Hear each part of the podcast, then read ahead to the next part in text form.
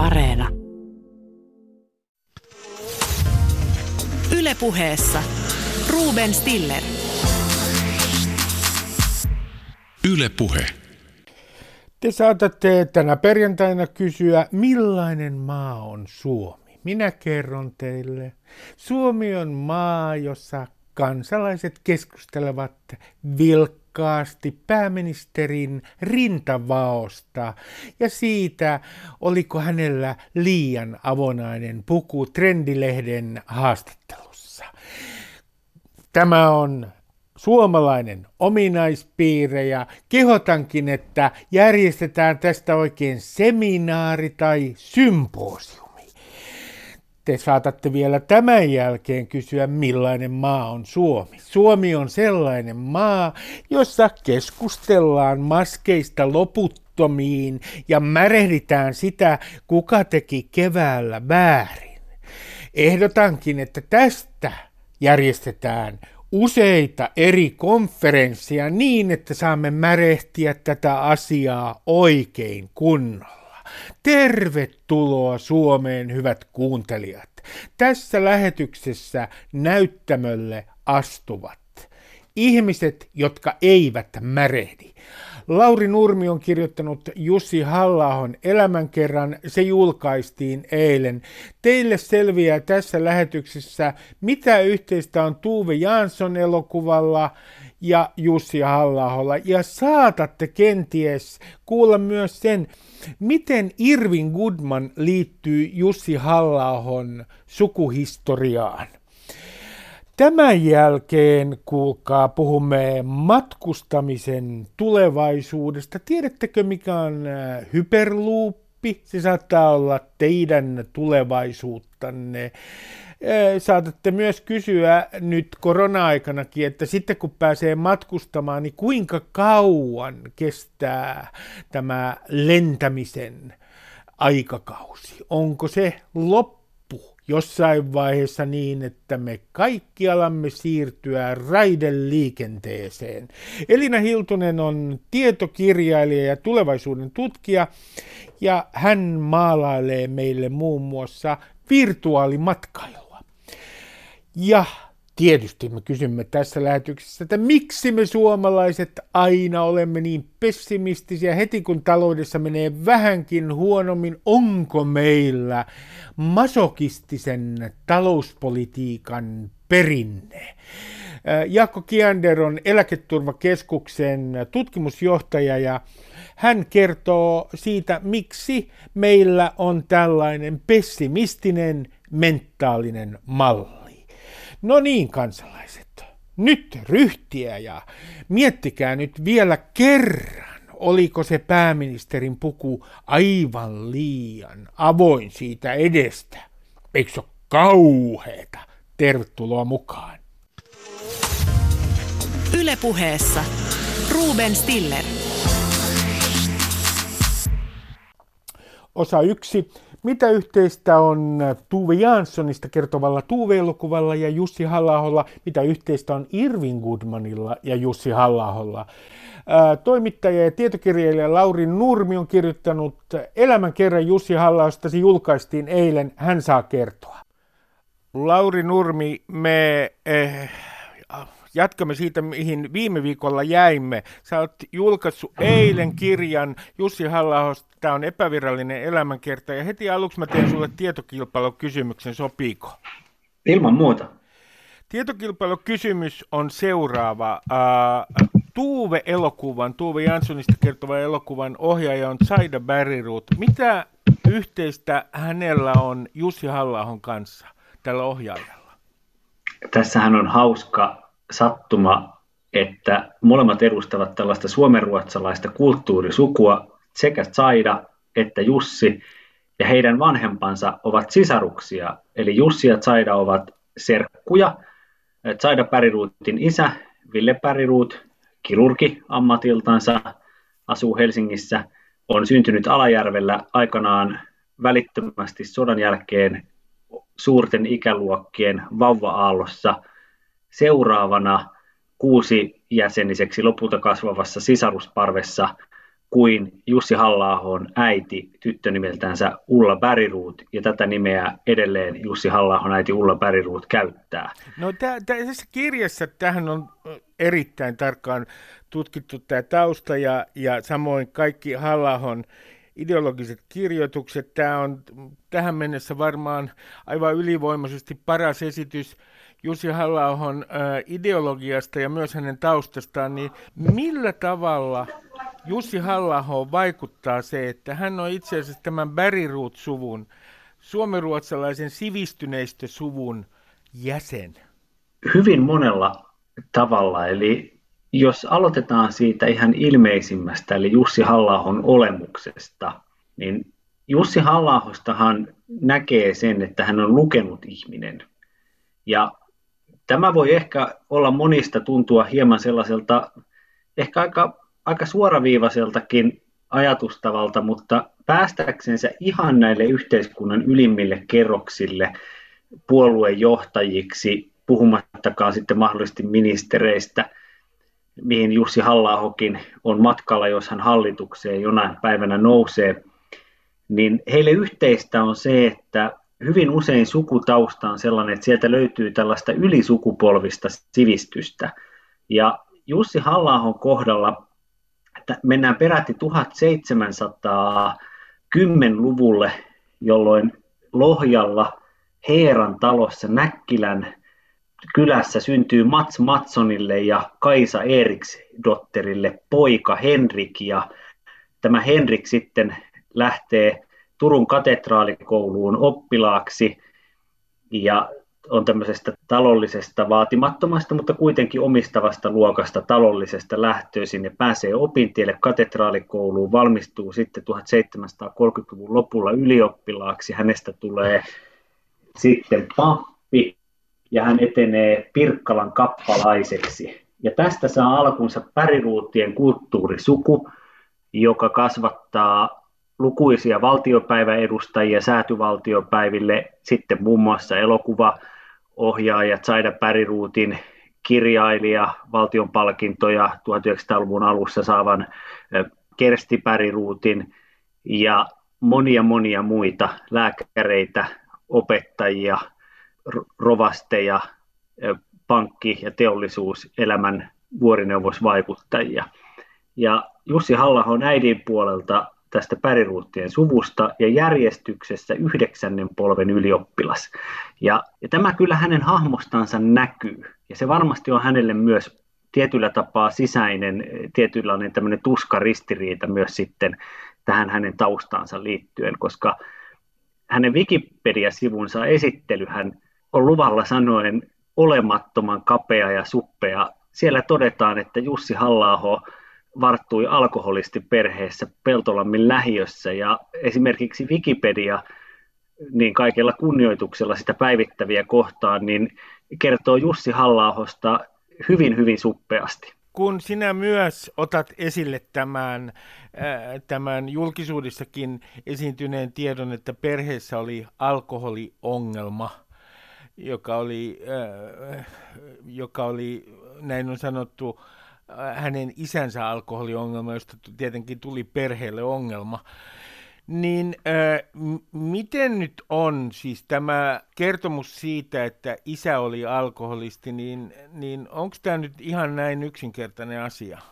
Kirjassahan lähdettiin nimenomaan keskeisenä tällaisena kirjan tekotapana oli se, että lähdin kirjailijana tutkimusavustaja Onni Karin kanssa – koostamaan tällaista itsenäistä aineistoa nimenomaan, jossa me ajattelimme, että heitämme romukoppaan kaikki tällaiset irralliset mediatiedot ja lausunnot, joita Jussi halla joko itse on kertonut tai joita on kirjoitettu, ja lähdettiin itsenäisesti tekemään aineistoa. Ja perhetaustan kohdalla tämä Jussi halla taustan kuvaus, joka on itse asiassa kirjasta semmoinen ensimmäiset, ensimmäiset sata sivua, eli hyvin keskeinen osa kirjaa, se hänen lapsuutensa, nuoruutensa, niin haastateltiin läheisiä ja haastateltiin isän työtovereita, esimerkiksi Jussi halla kummitätiä haastateltiin, ja näistä kyllä piirtyi hyvin varhaisessa vaiheessa kuva, että Jussi halla isälle ei tee oikeutta, että hänestä pelkästään sanottaisiin,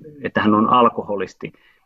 Yrjö halla työskenteli 1960-luvun lopulla ja 1970-luvulla Tauno Suojasen manageritoimiston palveluksessa tällaisen viihdeohjelma, ohjelmatoimiston yleismiehenä ja luottomiehenä yrittäjä Suojasen oikeana kätenä.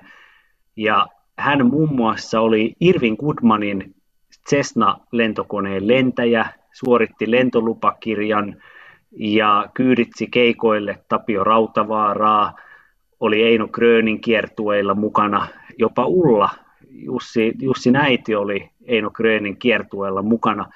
Ja mielestäni on aika yksipuolista sanoa, että tällaista vaativia työtehtäviä suorittanut ihminen olisi pelkästään alkoholisti.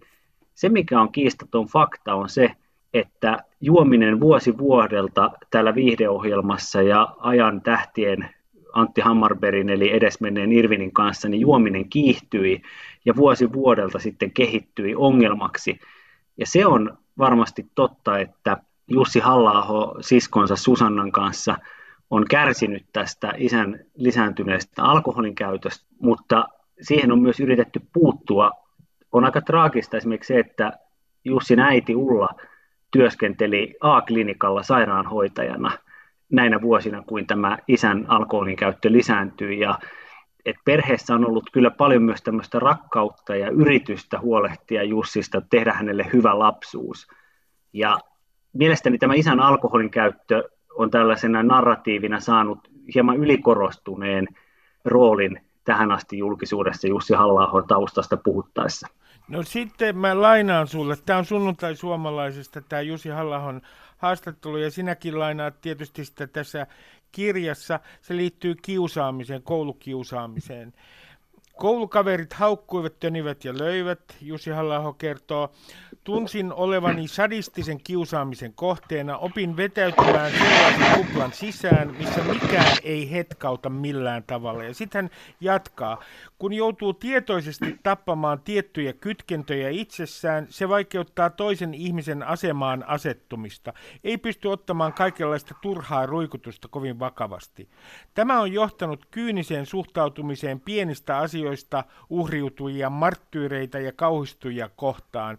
Heitä nykymaailmassa on riittämiä. Kun tässä kirjassa äh, on tutkittu myös tämä, nämä väitteet kiusaamisesta ja Jussi halla äh, kertomukset, niin mikä nyt on sinun käsityksesi siitä, että kuinka merkittävä rooli on ollut tällä kiusaamisella? On, onko se jonkinlainen Jussi halla avainkokemus? Se on mielestäni toteen näytetty myös tämän kirjan aineistotyön osana, että tämä kokemus kiusaamisesta on todellinen. Mm. Eli Jussin läheiset kuvasivat sitä näin, että esimerkiksi tällä tavalla, että kun Jussi halla oppi lukemaan ennen kouluun menemistä ja sitten meni innostaan koulutielle Peltolammin ala-asteelle 1970-luvun lopulla, niin hänellä oli hyvä luokanopettaja, mutta sitten melko pian tämä opettaja vaihtui ja uusi opettaja alkoi läheisten mukaan nälviä Jussi halla lukutaitoa ja piirustustaitoa ja että sitten tämä kiusaaminen olisi myös ollut aikuisten tasolta, taholta lähtevää. Mutta se mikä on kiinnostavaa on se, että kun sitten yläasteikään vartutaan ja haastattelin Jussi halla yläasteen rehtoria, niin hän tuo esille myös sen näkökohdan, että, että halla oli hyvin tämmöinen sanavalmis, kärkäs tuomaan mielipiteitänsä esille ja totesi, että, että jos ja kun todetaan, että, että jos Jussi halla oli koulukiusattu, niin rehtori toteaa, että yhtä hyvin voisi sanoa, että hän oli koulukiusaaja. Ja tässä tullaankin juuri siihen, että kun 1970-luvulla oltiin peruskoulu perustettu, ja Jussi halla vanhemmat olivat Alajärveltä tällaiselta toisaalta taloullisesta isä Yrjö ja sitten tällaisesta porvarillisesta kunnanlääkärin tytär, kokoomuslainen kunnanlääkäri tausta, niin tällainen Peltolammin lähiöön perustettu peruskoulu sitten yläaste 80-luvulla, missä kaikista taustoista tulevat lapset ovat samassa, niin kyllähän Jussi halla tietyllä tapaa varmasti oli yksi tällainen poika, joka oli tämän paljon kehutun peruskouluuudistuksen häviäjä, koska on helppo ajatella, että hänen kaltaisensa henkilö, joka on hieman erottuu myönteiselläkin tavalla, että on vaikka kiinnostunut kirjoista, tieteistä, lukemisesta, niin saattaa joutua silmätikuksi, mutta hän kyllä myös haastattelujen mukaan sitten itsekin ikään kuin sanoi takaisin, ja se oli varmasti hänen selviytymistrategiansa osittain. Ja tästä on varmasti jäänyt hänelle tällainen tapa, että kun sitten tarkastelee hänen skriptabloginsa kirjoituksia päälle 30-vuotiaana, joissa hän hyvinkin ivalliseen sävyyn, tämmöiseen jopa, jopa sanoisin, että aika, aika ikäväänkin sävyyn kirjoittaa monista ihmisistä, niin se on sitten mielenkiintoista, että miten paljon siinä on taustalla sitä, että, että tätä epäoikeudenmukaisuuden kokemusta siirretäänkö sitä eteenpäin vai ei. Se on ihan relevantti pohtimisen kysymys sekin. No mä otan tästä ideologiasta yhden esimerkin, joka oli mulle aivan täydellinen yllätys, että, että Jussi halla jo lukioaikanaan hän on aloittanut tämmöisen yhteiskunnallisen vaikuttamisen. Hän muun muassa kirjoitti Aamulehden yleisön osastoon.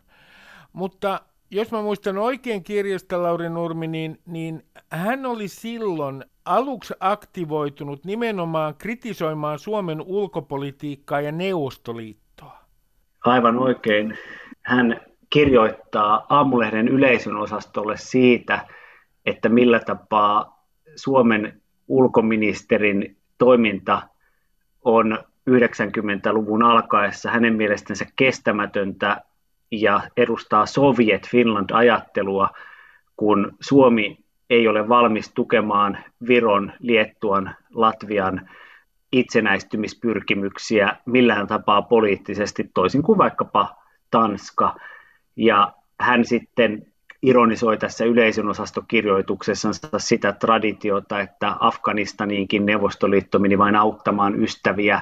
Talvisotakin oli ikään kuin tällaista Suomen työväestön, työväestön auttamista ja hän ikään kuin ironisoi tällaisella suomettumisen traditiolla.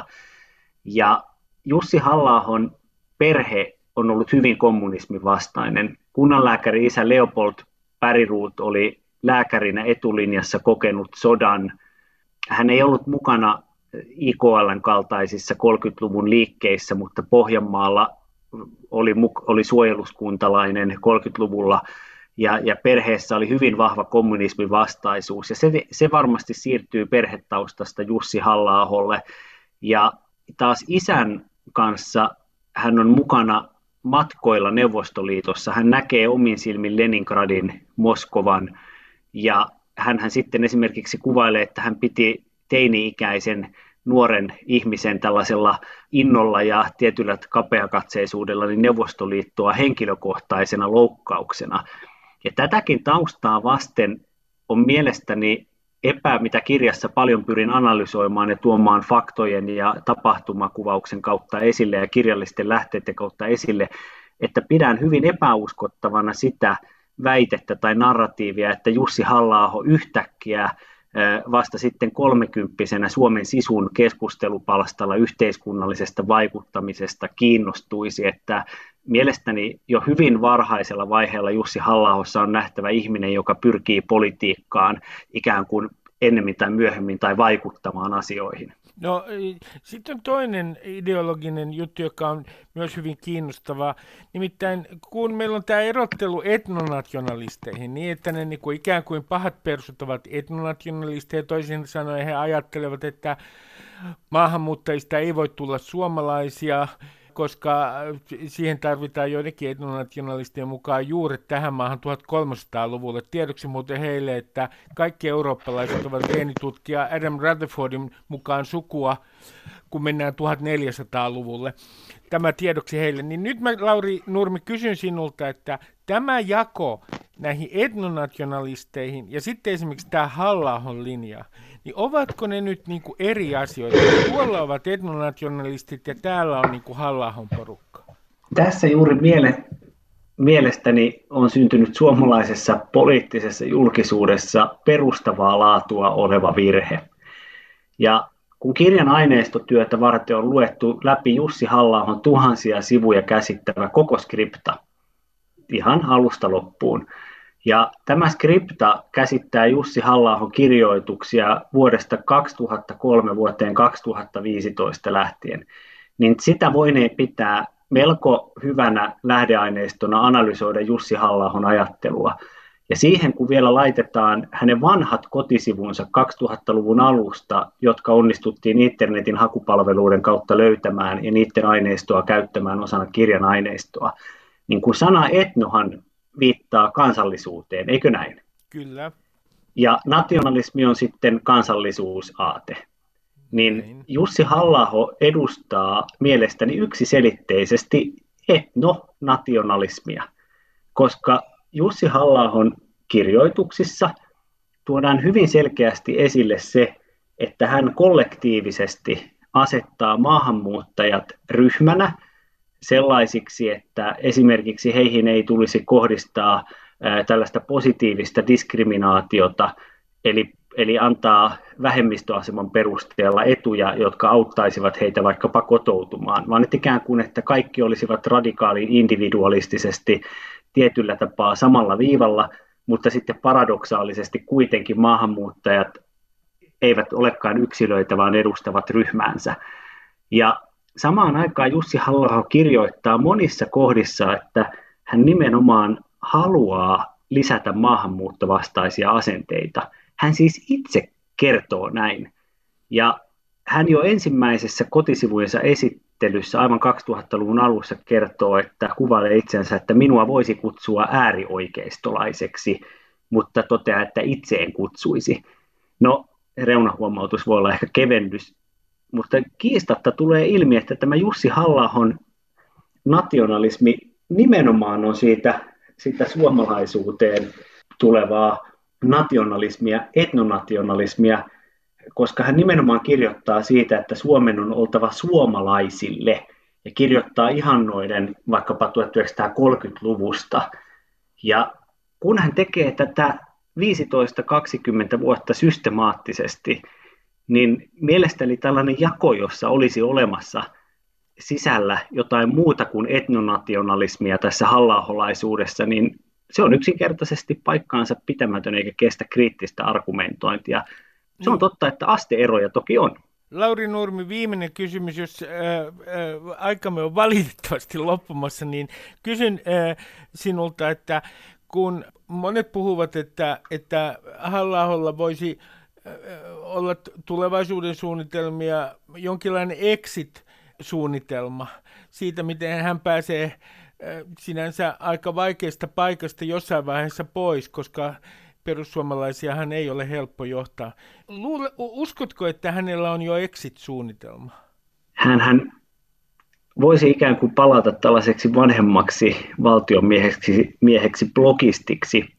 Hän on täyttämässä ensi keväänä 50 vuotta ja kun kirjan aineistona on hyvin paljon tällaisia hänen henkilökohtaisesta elämästänsä, hänen itsensä kertomana annettuja haastatteluja – niin niistä sarastaa sellainen ajatus, että hän saattaisi haluata viettää enemmän aikaa lastensa, vaimonsa kanssa suvun kolmessa eri kesäpaikassa.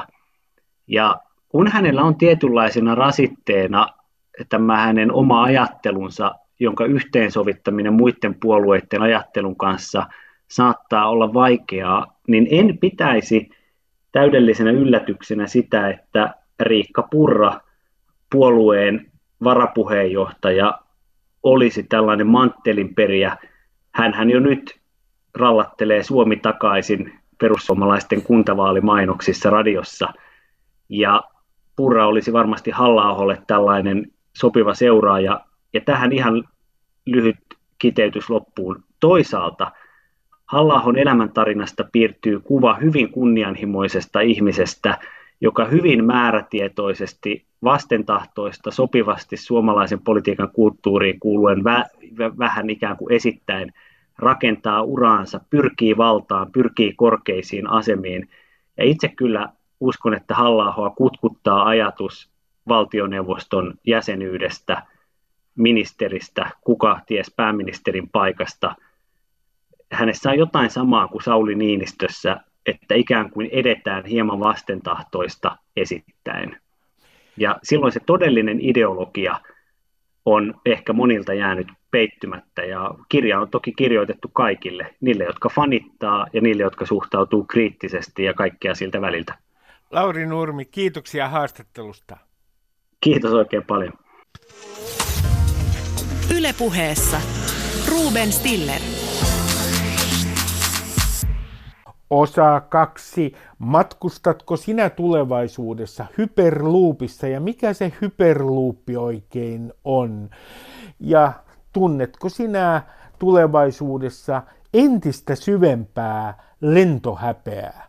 Elina Hiltunen on tulevaisuuden tutkija ja tietokirjailija. Hän on julkaissut vastikään lastenkirjan yhdessä Minna Palmuruutin kanssa. Sen nimi on Prinsessa Leijona ja maailmankaikkeuden salaisuus.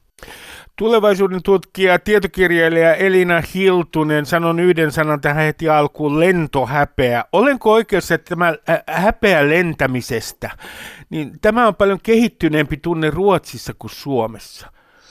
Joo, kyllä. Ruotsalaiset on muutamissa asioissa meitä edellä, ja tämä lentohäpeä on kyllä semmoinen, että, että siellä todellakin myös ihan, vaikka esimerkiksi somessa vähän kommentoidaan, jos lähetellään, äh, julkikset lähettelee kuvia, että ne on siellä ja täällä matkustelee, niin, niin kyllä se lentohäpeä on yksi, äh, mikä on noussut, ja liittyen tietenkin niin kuin ilmastonmuutoksen. Voi ehkä muuten selittää sitä, että kun Greta Thunberg on Ruotsista, ja siellä niin kuin erityisesti on noussut tämä ilmastonmuutos esille, niin siellä osataan myös katsoa näitä asioita paremmin. No sitten on sun kirjoittamassa matkailun tulevaisuusraportissa, joka on todella äh, hyvä analyysi, niin siinä sanotaan, että, että lentäminen tulee kallistumaan merkittävästi, että se on ihan väistämätöntä. Ja sitten sanotaan myös, että saattaa, tulevaisuudessa saattaa olla tällainenkin ilmiö kuin lentokiintiöt. Milloin lentäminen kallistuu niin paljon, että sillä on merkittävää vaikutusta turismiin? No tämä riippuu tietenkin lainsäädännöstä. Että mä uskon, että tämä on se, mikä voi pistää sitä lentämistä kun todellakin, niin kun, että et siitä tulee kallista vähän tämmöistä eliittiasiaa. Lentäminen aiheuttaa kuitenkin aika lailla kasvihuonekaasupäästöjä. Ja lentoyhtiöt monta kertaa, niillä on tämmöisiä niin kuin todella eh, kauniita visioita siitä, että miten lentämisestä saadaan ympäristöystävällisempää, jopa hiilineutraalia ilman, ilman kasvihuonekaasupäästöjä, mutta kyllä minun täytyy sanoa, että tämmöiset niin visiot esimerkiksi sähköisistä lentokoneista, niin, niin kyllä ne aika kaukaisia siinä mielessä on, että jos mietitään kuinka paljon meillä on lentokoneita, että niiden jokaisen niin kuin vaihtaminen tai muuttaminen ää, sähkökäyttöiseksi, niin siinä menee kyllä niin kuin, äh, siis sanotaan, että se maksaa paljon ja si- silloin ainakin hinnat tulee nousemaan. Ja, että, ja, ja... Et mä, mä uskon, että lentäminen ei, ei ole ehkä se tulevaisuuden ää, matkustusmuoto, että mä enemmän uskon sitten näihin niin kuin raideliikenteeseen. No tämä on mielenkiintoista Elina Hiltunen, koska sun papereissa, ja olen törmännyt yhdessä toisessa lähteessä myös siihen, paitsi että sä puhut luksusjunista, jossa on siis äh, erityistä luksusta tarjolla, niin siellä on semmoinen termi kuin hyperloop. Mikä Joo. on hyperloop äh, no, raidematkailun äh, niin kuin idea? No Hyperloop äh, on semmoinen käytännössä semmoinen niin putki, missä menee juna sisällä ja, ja siinä pystytään saavuttamaan ihan mielettömän niin kuin, et, suuria nopeuksia, eli käytännössä se on silloin ihan, ihan äh, hyvä vaihtoehto lentämiselle. Ja, ja tämä on tämä Elon Musk, ää, tai Musk, miten se nyt sanotaankaan, tää, ää, ää, niin, niin hän on erityisesti tätä Hyperloopia nyt tutkinut ja tehdään tämmöisiä testiratoja nyt maailmalla. Mutta käytännössä se, mikä etu siinä on se, se niin kuin nopeus. Ja Joo. jos mietitään niin kuin Suomessa, että sä lähdet nyt vaikka Helsingistä Ouluun, niin, niin kyllä siinä vähintään ainakin 5-6 tuntia menee siinä matkustamisessa. Että mitäs jos sä pääsisit tunnissa Ouluun junalla? Niin, niin tämä on niinku semmoinen yksi vaihtoehto. Ja Suomessa, jos me miettää matkailuun, niin, niin Suomihan on vähän täällä niin kuin, öö, täällä periferiassa, että tänne kyllä niin kuin useat sit lentään tulee verrattuna, jos olet vaikka Keski-Euroopassa, niin siellä mm. mennään aika kätevästi junalla, että, mutta, mutta miten jos pystyttäisiin tekemään tämmöinen niin nopea junayhteys Suomeen Keski-Euroopasta? Ja, ja, ja tämän nopeus saattaa olla tuhat kilometriä tunnissa, näin olen lukenut. Kyllä, joo, joo eli se menee niin kuin lentokoneen nopeuksia. No sitten eh, yksi, mikä on hyvin mielenkiintoista ja joka eh, kiinnostaa minua todella, koska mun täytyy Elina Hiltunen myöntää, että mä inhoon matkailua. Ja sen takia nämä virtuaalilasit olisi mulle ihan oikea vaihtoehto. Niin sä olet, sä olet yhdessä haastattelussa sanonut, että tulevaisuudessa osittain tämä virtuaalitodellisuus jos mä ymmärsin oikein, voi myös kor- korvata matkailua sillä mm. tavalla, että meillä on tällaisia elämyshuoneita ja sitten meillä on niin kuin virtuaalilasit. Niin Kyllä. voisiko ajatella tällaisen vision, että Helsingissä on tämmöinen valtava iso kupla, jossa on uimaaltaita ja sitten vähän palmuja, ja sitten äh, voit mennä sinne etelän matkalle niin, että sinulla on vielä virtuaalilasit päällä ja voit katsella mukavia maisemia. Joo, kyllä välttämättä niitä palmujakaan ei edes tarvita sinne, että, että tämmöiset niinku hyvät, hyvät virtuaalilasit, niin sitten sä voit itse asiassa olla missä tahansa. Et mullahan on itse se, että mä oon, niin kun, kun mun mies äh, yhdessä vaiheessa teki töitä virtuaalitodellisuuden kanssa, niin mä pääsin koittamaan ihan semmoisia niin kunnon laseja ja, ku, ja kunnon se, että oli niin kuin tyylin laskentakapasiteetti siinä tietokoneessa takana, eli toimii ihan hyvin, niin, niin mähän lensin tuolla New Yorkin yläpuolella, katselin pilvenpiirtäjiä alhaalla oh. ja, ja, tota, ja tuntui, niin kuin vatsan pohjassa tuntui, koska se oli niin todellinen kokemus. Ja, ja sitten olin, kävin Etelänavalla ja Japanissa katsomassa kirsikan kukkien puhkeamista. Et, et mä näen, että se on ihan itse asiassa se ei ole edes niin kuin tulevaisuutta, vaan se on ihan nykypäivää, että, että sitä voisi ehkä enemmän käyttää.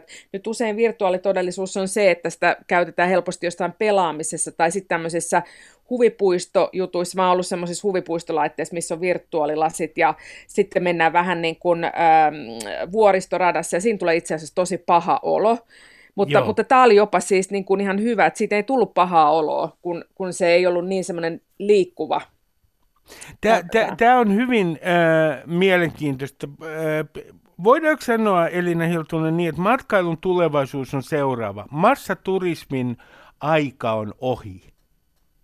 No, joo, mä mä, mä en tosta nyt ihan, että jo, jollain tavalla massaturismi varmaan niin kuin on ja pysyy, mutta, mutta se voi niin kuin tulla enemmän marginaalisemmaksi ilmiöksi. Eli sitä matkailutapoja tehdään muuten. Ja nyt korona, korona kyllä on muuttanut meidän niin kuin, tapaa toimia hyvin paljon.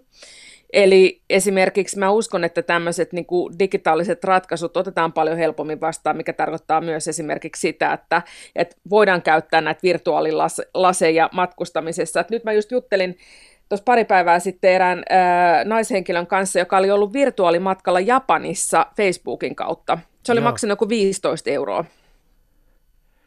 Ei, ei, ei huono. Ei, ei. Ei ollenkaan ja, huono. Ja, ja siihen vielä tuohon lentämiseen täytyy sanoa, että miksi mä en välttämättä usko siihen, niin koska ilmastonmuutos vaikuttaa. Nyt meillä on semmoisia haasteita, kun esimerkiksi merenpinta nousee ja monet lentokentät on meren lähellä, eli, eli se voi vaikuttaa niihin. Ja sitten myös, että kun lämpötila nousee, niin monta kertaa lentokenttien se asfaltti on liian kuuma, että lentokoneet ei voi lähteä siitä. Ja sitten lisäksi äh, tämmöinen turbulenssi tulee lisääntymään, eli lentomatkailu ei välttämättä ole niin miellyttävää kuin kuin se aikaisemmin on ollut. Eli, eli ilmastonmuuto tuo niin kuin tämmöisiä asioita, mitä ei välttämättä tulisi niin kuin mietittyykään etukäteen, niin, niin se tulee ehkä vaikuttaa siihen lentomatkailuun? No tälle lentomatkailulle, niin puhutaan tästä aikajänteestä. Miss, missä aika, millä aikavälillä tämä tulee tapahtumaan, tämä kehitys, josta puhuit? Siis mikä on semmoinen realistinen aikaikkuna? Onko se seuraavat 20 vuotta? No mä veikkaan, että, että tota, ehkä seuraavat 20 30 vuotta 2050, niin kun, et, et sehän on semmoinen kriittinen aika, että meidän pitäisi saada niin kun, kasvihuonekaasupäästöt niin kun about laskettua nollatasolle siinä. Aivan. Niin, niin, tota, niin sitten voi aina miettiä sitä, että et, et miten me saadaan ja miten, saadaanko lentämisestä ihan oikeasti niin kuin ekologista. Että, että tämä on mun mielestä se todella iso haaste, että miten se lentäminen, että kyllähän siihen mietitään kaiken näköisiä biopolttoaineita ja, ja just tämä sähkö on yksi vaihtoehto. Ne, on jopa lentokoneet, jotka menee niin kuin aurinkoenergialla, mutta ne on sitten semmoisia, että siellä on niin kuin yksi ihminen, että, että ne ei tietenkään mitään jumpojetteja ole.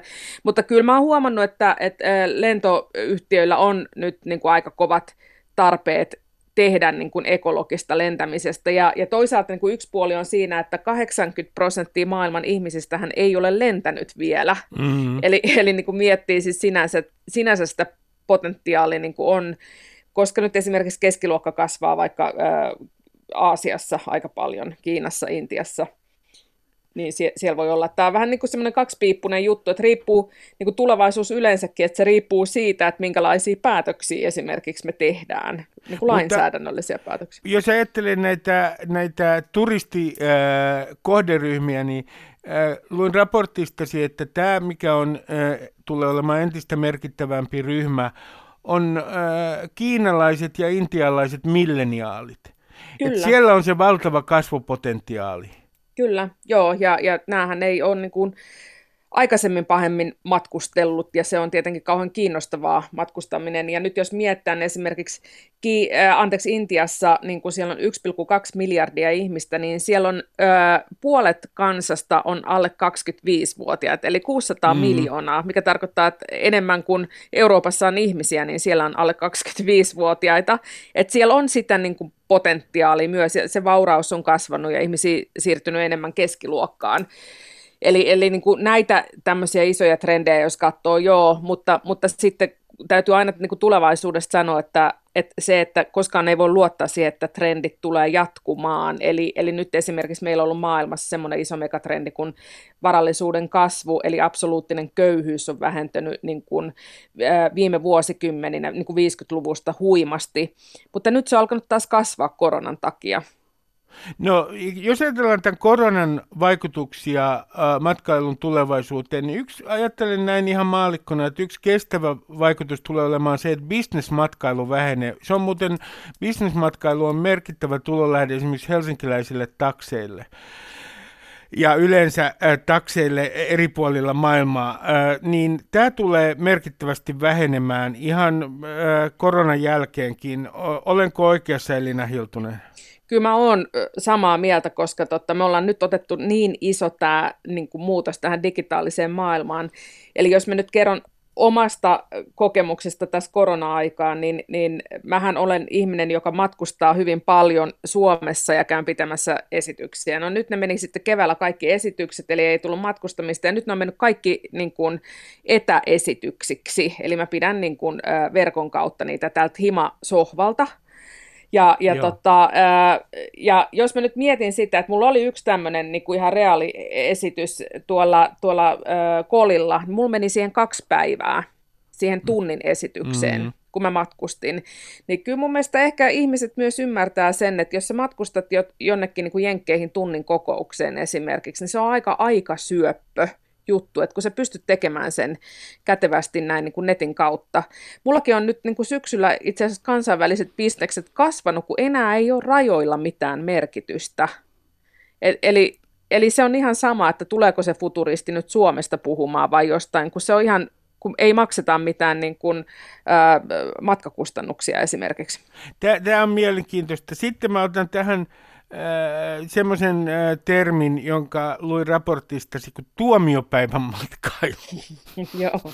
Mitä Joo. on tuomiopäivän matkailu, Elina Hiltunen, trendinä? No, tuomiopäivän matkailu, että käydäänpä katsomassa niitä paikkoja, jotka ei esimerkiksi ilmastonmuutoksen johdosta välttämättä ole tulevaisuudessa enää, enää äh, Totta, vai olikohan tämä se hei Last Chance Tourism, että tuomiopäivän matkalla, nyt mä en muista kumpi se oli kumpi, mutta toinen on sitten semmoinen, että, että käydään katsoa tämmöisiä ihan niinku, todella niinku pelottavia paikkoja. Se oli muista mikä sen trendin nimi nyt siinä oli, mutta, mutta tota, että et käydään katsomaan Tsernobyliä ja muuta. Ja toinen on se, että mennään katsomaan vaikka Malediiveja, koska ne on kohta meren alla, tai mennään katsomaan vaikka äh, suurta äh, valliriutta Australiassa, koska se ehkä kuolee tulevaisuudessa.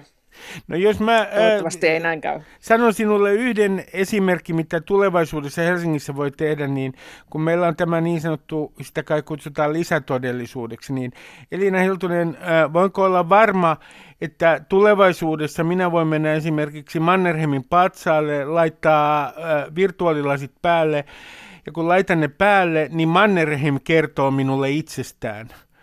Joo, Mahdollisesti joo, jopa Turun murteella. joo, joo ni, niinkö asiat oikein menee tulevaisuudesta? Kuulostaa oikein hyvältä, hyvältä visiolta. Joo, ja tiedät, tiedätkö, mikä tämä niinku virtuaalijuttu myös mahdollistaa, mikä mm. ei ole välttämättä ajateltu? Aikamatkailun. Sä voit mennä Helsinkiin ja matkustaa johonkin tiettyyn aikaan. Tämä on erittäin hienoa. On, on. Eli matkailuun tulee se neljäs ulottuvuus, eli aika. No viimeinen kysymys Elina Hiltunen. Minkälainen matkailija sä olet itse? Minkälainen turistityyppi? No tota, mä, mun täytyy sanoa, että, että mä en niin kauheasti tykkää matkustamisesta, mutta mun lapset tykkää, eli sen takia mä oon, mä oon käynyt muutamissa paikoissa, mutta ehkä, ehkä miellyttävin tai niin kuin mukavin paikka oli Australia, missä mä kävin muutama vuosi sitten. Mä kävin ihan oikeasti niin siellä suurella valliriutalla, ja, ja tota, voisi ajatella, että se on oikein hieno kokemus, mutta mä oksensin koko matkan siinä valliriutalle, että, että tämä ehkä kertoo musta niin kuin matkailijana sitten, että, ja, ja sitten kun mä kävin siellä niin kuin, ö, uimassa tai niin kuin, ö, mikä snorklaamassa, niin niin mulla oli siellä pelastusrenkaat ja, ja niin kuin, mitkä näin, pelastusliivit ja muut, ja mun mielestä, mä olin ihan kauhuissa, niin se musta oli ihan kauhea kokemus, mutta kun lapset halusivat, niin pakko oli äidin mennä. Elina Hiltunen, kiitoksia paljon haastattelusta. Kiitos oikein paljon. Ylepuheessa Ruben Stiller. Osa kolme, miksi me aina suomalaiset, miksi me aina märehdimme, kun talous alkaa tökkiä. Onko meillä jonkinlainen mentaalinen pessimismin malli ja itse asiassa talouspoliittisen masokismin perinne? Jaakko Kiender on eläketurvakeskuksen tutkimusjohtaja.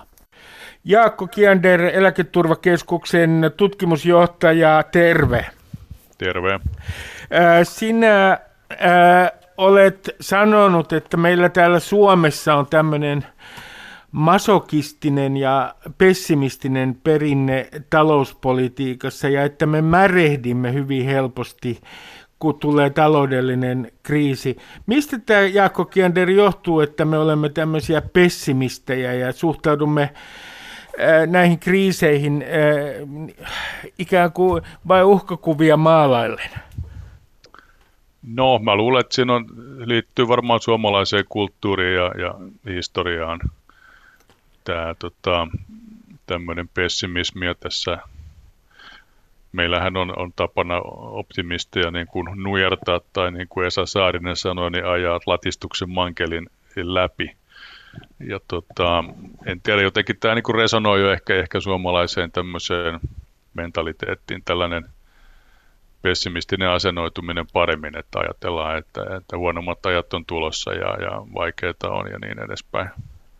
No onko äh, meidät jollain tavalla ehdollistettu historiassa tällaiseen pessimistiseen asenteeseen, että meillä on tullut jonkinlainen mentaalinen malli historiallisten kokemusten seurauksena? No kyllä varmaan. Mä luulen, että, että nämä tämmöiset mentaliteetit, jos niitä on olemassa ja siinä määrin kun on, niin kyllähän ne on historian muokkaamia. Ja meillähän on taustalla hyvin tota, vaikea historia, historia tuolla menneisyydessä, että on ollut, ollut sotia ja nälänhätiä ja köyhyyttä ja kurjuutta ja sairautta vaikka kuinka paljon, että meillähän on tätä varsinaista hyvinvointia tässä nyt ehkä ollut vasta 50 vuotta, että se on siinä mielessä historiallisesti aika, aika uusi asia kuitenkin ja tässä suhteessa voi sanoa, että, että varsinkin Ruotsissa ja Tanskassa niin tota, tilanne on toinen, että siellä on, on, on, on mennyt hyvin jo paljon, paljon pidempään ja eikä siellä esimerkiksi tämmöinen kansakunnan olemassaolo ole koskaan ollut, ollut vaakalaudalla niissä, niissä maissa.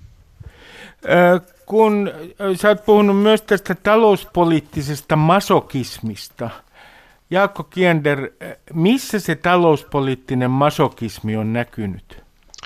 No kyllä se näkyy siinä, että tota, ää, jos katsoo tämmöistä asiantuntijakeskustelua, mutta ehkä vielä enemmän, jos katsoo poliitikkojen keskustelua ja tota, tavallisten kansalaisten tämmöistä keskustelua taloudesta, niin, niin kyllähän siellä on hyvin vahvana tämmöinen ajattelu, että on laitettava suusäkkiä myöten ja pitää säästää ja tota, elintasoa pitää laskea, että meillä ei ole enää varaa tähän, mitä meillä on. Ja tota, niin kuin periaatteen tasolla kaikki tiukat toimet saa kovasti kannatusta. Tosin sitten, jos ne kohdistuisi niin kuin puhujaan itseensä, niin sitten niitä vastustetaan raivokkaasti, mutta noin niin kuin niin yleisellä tasolla kannatetaan aina tiukkoja toimia ja toivotaan, että ne kohdistuu naapuriin sitten ensisijaisesti. Ää, kun nyt verrataan tätä koronakriisiä ja 90-luvun lamaa, niin äh, aloitetaan vaikka siitä, mikä on ero?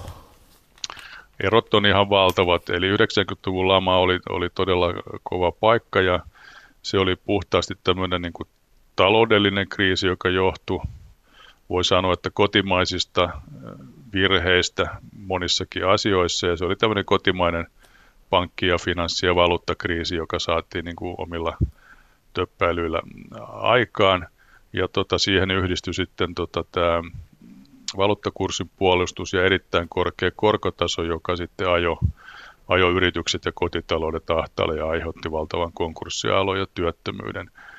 Et se oli tämmöinen niin finanssikriisityyppinen ilmiö, missä sitten oltiin hyvin vaikeassa tilanteessa ja työttömyys nousi valtavaksi. Nythän meillä ei ole tässä tällä vuosisadalla mitään tämmöistä ollut, että meillä oli tämä oli globaali finanssikriisi kymmenen vuotta sitten ja nyt on tämä, tämä pandemiakriisi, mutta näistähän ei ole mitään tämmöistä samanlaista kurjuutta, kurjuutta tullut aikaiseksi. Ja keskeinen ero on se, että nämä on tietysti niin kuin muualta tulleita kriisejä ja että meillä on ollut niihin paremmat mahdollisuudet sopeutua. Ja keskeinen helpotus on tietysti ollut se, että meillä on ollut erittäin matala korkotaso tässä, joka on mahdollistanut sen, että että on tota, voitu sitten, julkinen talous on voinut tukea hyvin paljon tätä muun yhteiskunnan sopeutumista ja on hyödynnetty tätä, tätä matalaa korkotasoa sillä tavalla, että julkinen, velka, julkinen valta on ottanut velkaa ja sitä kautta tasapainottanut kehitystä.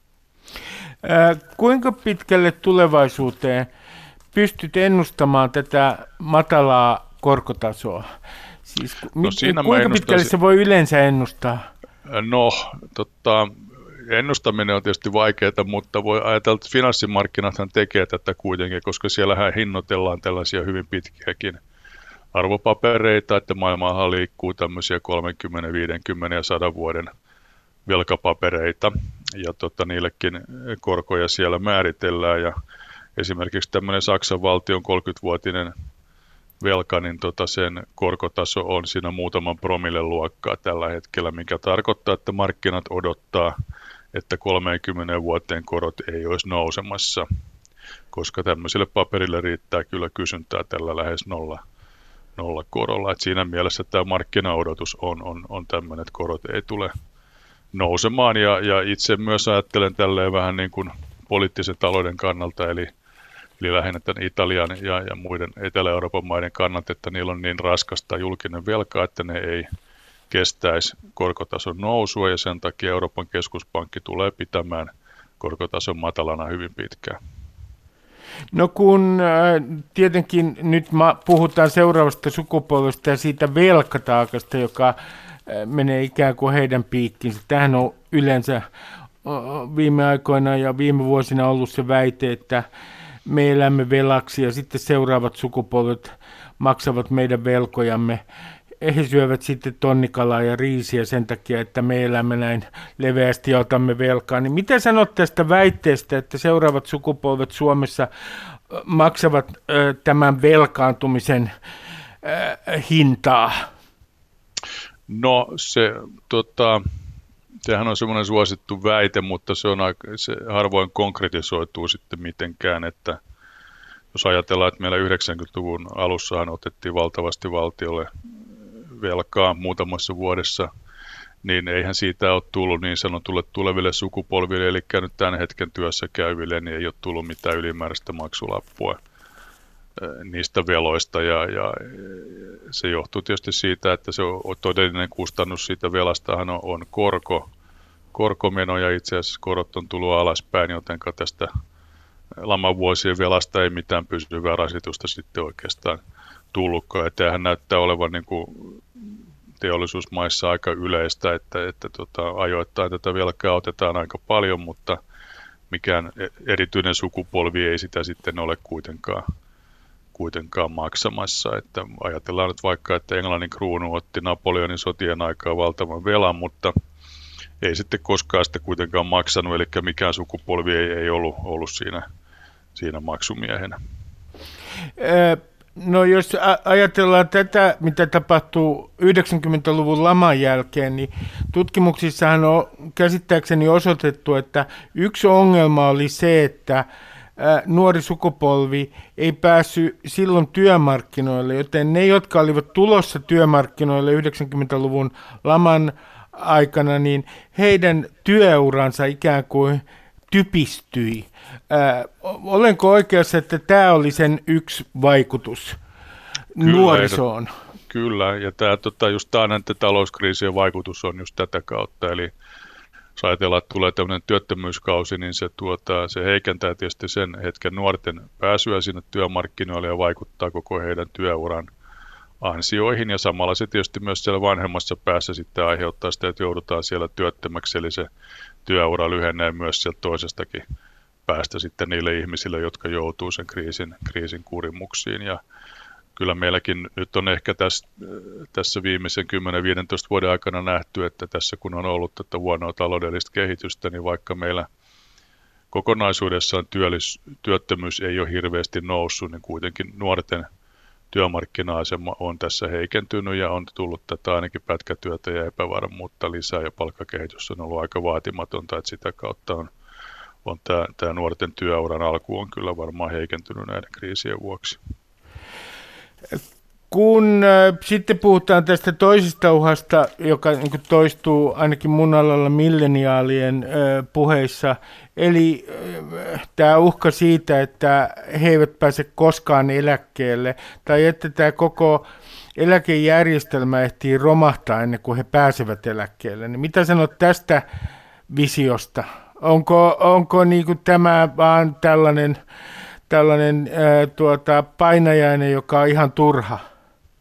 No on se vähän, vähän turha, että kyllä nämä eläkejärjestelmät on kaikissa maissa ollut hyvin kestäviä ja, ja selvinneet sotienkin ylitse, että, että aika moni monista kriiseistä mennään, mennään eteenpäin. Että uskoisin, että kyllä tämä on sadan vuoden päästä vielä pystyssä tämä meidänkin eläkejärjestelmä. Se, mikä tässä on tietysti, se mikä muuttuu nuorempien kohdalla on se, että eläkeikä tässä nousee, että kun, kun nämä nykyiset eläkeläiset lähti eläkkeelle noin keskimäärin 60-vuotiaana, niin nyt sitten milleniaalien eläköitymiseen pitäisi tapahtua myöhemmin, eli sitten siellä lähempänä 70 ikävuotta. Eli tämmöinen merkittävä pidentyminen tulee siinä loppupäässä. Tosin voi sanoa, että milleniaalit sitten aloittaa sen työuransa vastaavasti myöhemmin kuin nämä vanhat sukupolvet, jotka opiskeli vähemmän ja meni nuorempana töihin. Ja sitten samaan aikaan on tässä elinjään pituudessa tapahtunut tai tapahtumassa kasvua luultavasti. Eli, eli siinä mielessä minusta tämä nyt ei ole, ei ole ihan kohtuuton näkymä, että sitten ollaan vähän vanhemmaksi töissä. Kun on myös tämmöinenkin visio, että me olemme nyt siirtymässä niin kuin pitemmäksi ajaksi tämmöiseen hitaan kasvun aikakauteen – johon kuuluu myös niin kuin alentuneet odotukset, siis aika semmoinen pessimistinen maisema, että ei enää edes odoteta kehitysoptimistisesti mitään ää, nopeata kasvua, niin mitä sanot tästä väitteestä, että me eletään tässä 2020-luvulla niin enemmän tai vähemmän niin hitaan kasvun aikakautta? No musta tämä on perusteltu väite kyllä, ja tota, me ollaan siis jo tässä parikymmenen vuoden ajan oltu oikeastaan tämmöisessä eh, hidastuvan kasvun maailmassa, ei ehkä niinkään Suomessa kuin länsimaissa ylipäätään, että Et kyllä tässä on totta, monessa, monessa länsimaassa kasvu on ollut hidasta jo 30 vuoden ajan. Suomessa tämä tapahtui myöhemmin tai kasvuhidastuminen, eli tässä viimeisen kymmenen vuoden aikana vasta. Mutta nyt näyttää siltä, että, että, että kaikki kypsät, kypsät taloudet on painunut tämmöiseen hitaan kasvun aikaa, jonka taustalla on ennen kaikkea tuottavuuden kasvun hidastuminen tuonne lähelle, lähelle nollaa ja, ja se on tietysti iso muutos ja se tarkoittaa, että, että elintason nousu silloin hidastuu olennaisesti verrattuna siihen, mitä se oli tuossa 1900-luvun jälkipuoliskolla. Että se on kyllä iso, iso muutos ja tota, muuttaa näitä tulevaisuuden näkymiä sillä tavalla, että ei ole odotettavissa, että, että seuraavan parikymmentä vuoden aikana meidän elintaso kasvaisi valtavasti. No entä tämä väite siitä, että me ollaan etenemässä jonkinlaiseen keskiluokan kriisiin, jossa nimenomaan tämä hitaan kasvun takia ja sitten joidenkin teknologisten uudistusten takia, kuten esimerkiksi robotiikka, joka joidenkin ennustusten mukaan myös vie niin kuin ihan keskiluokan toimistotyöpaikkoja, niin keskiluokka ajautuu jonkinlaiseen kriisiin. Sen tulot ei nouse. Tähän on ollut nähtävissä Yhdysvalloissa jo vuosi, mm. pari vuosikymmentä. Näetkö sinä Suomessa mitään tällaista keskiluokan kriisin maisemaa? No Suomessa on toistaiseksi mennyt kyllä suurella keskiluokalla aika hyvin, mutta kyllähän tämä tämmöinen ehkä amerikkalainen näkymä on ihan, ihan relevantti tulevaisuuden näkymä siinä mielessä, että, että tota, nämä keskiluokkaiset asiantuntijatyöt, mitä, mitä on monet koulutetut tehnyt, niin kyllähän niitä automaatio jonkun verran syö ja tota, ehkä, ehkä se niin kuin suhteellinen asema yhteiskunnassa voi heikentyä ja, ja myös tämä tota, tulo-odotukset voi tulla myös jonkun verran alaspäin. Eli, eli kyllä, kyllä mä olen tässä suhteessa, olen kanssa vähän tämmöinen pessimisti. No mutta pessimismistä äh, huolimatta Jaakko Kiander tähän loppuun, niin mikä on äh, tänä perjantaina niin kuin hyvä uutinen? No musta hyvä uutinen on se, että kun tässä tänä keväänä pelättiin, että tämä korona ajaa meidät täydelliseen niin kuin katastrofiin, niin nythän näyttää siltä, että varsinkin Suomen talous on tästä selviämässä toistaiseksi aika vähin vaurioin tästä tästä koronakriisistä ja, ja musta hyvä, ehkä hyvä ajatella myös niin, että kun tämä, tämä menee tästä ohitse, niin kyllä tässä kaikki, kaikki maat tästä elpyy sitten aikanaan aika nopeasti, että päästään takaisin myös normaaliin muutaman vuoden sisällä. No kun tiedän, että sosiaali- ja terveysministeriössä niin suunnilleen joulu 2021 on tämä koronakriisin päättymisen aika, mikä sun aikajäntees tästä eteenpäin on, mitä tulee koronakriisin kestoon? No, en ole mikään lääkäri, mutta vertaisin ehkä tätä Espanjatautia, joka kesti noin kaksi vuotta ja voi olla, että tässä kanssa menee se kaksi vuotta ja se tarkoittaa, että silloin vuonna 2022 sitten alettaisiin palaamaan normaalielämään. Jaakko Kiender, kiitos haastattelusta. Kiitos. Yle Puhe. Kiitoksia haastateltaville ja teille sanon vain yhden lauseen. Märehtikää, märehtikää vielä enemmän. Hyvät kansalaiset, märehtiminen on meidän luonnonvaramme. Moi moi! Ylepuheessa Ruben Stiller.